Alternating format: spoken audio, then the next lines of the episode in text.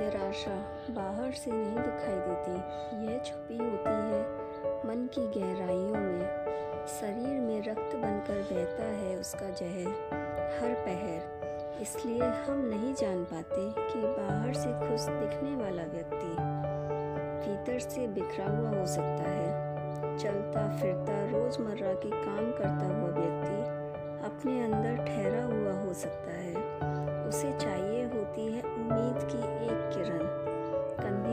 हौसले का हाथ प्यार का स्पर्श, ऐसा कोई बाहरी संबल जो उसे भीतर से थाम ले, जो उसके साथ सब्र से काम ले। उसे धुंध के छट जाने तक, नई सुबह आने तक, उसमें सकारात्मक ऊर्जा भर जाने तक, कोई हो जो साथ चले, उसके अंदर से मुस्कुराने तक, उसके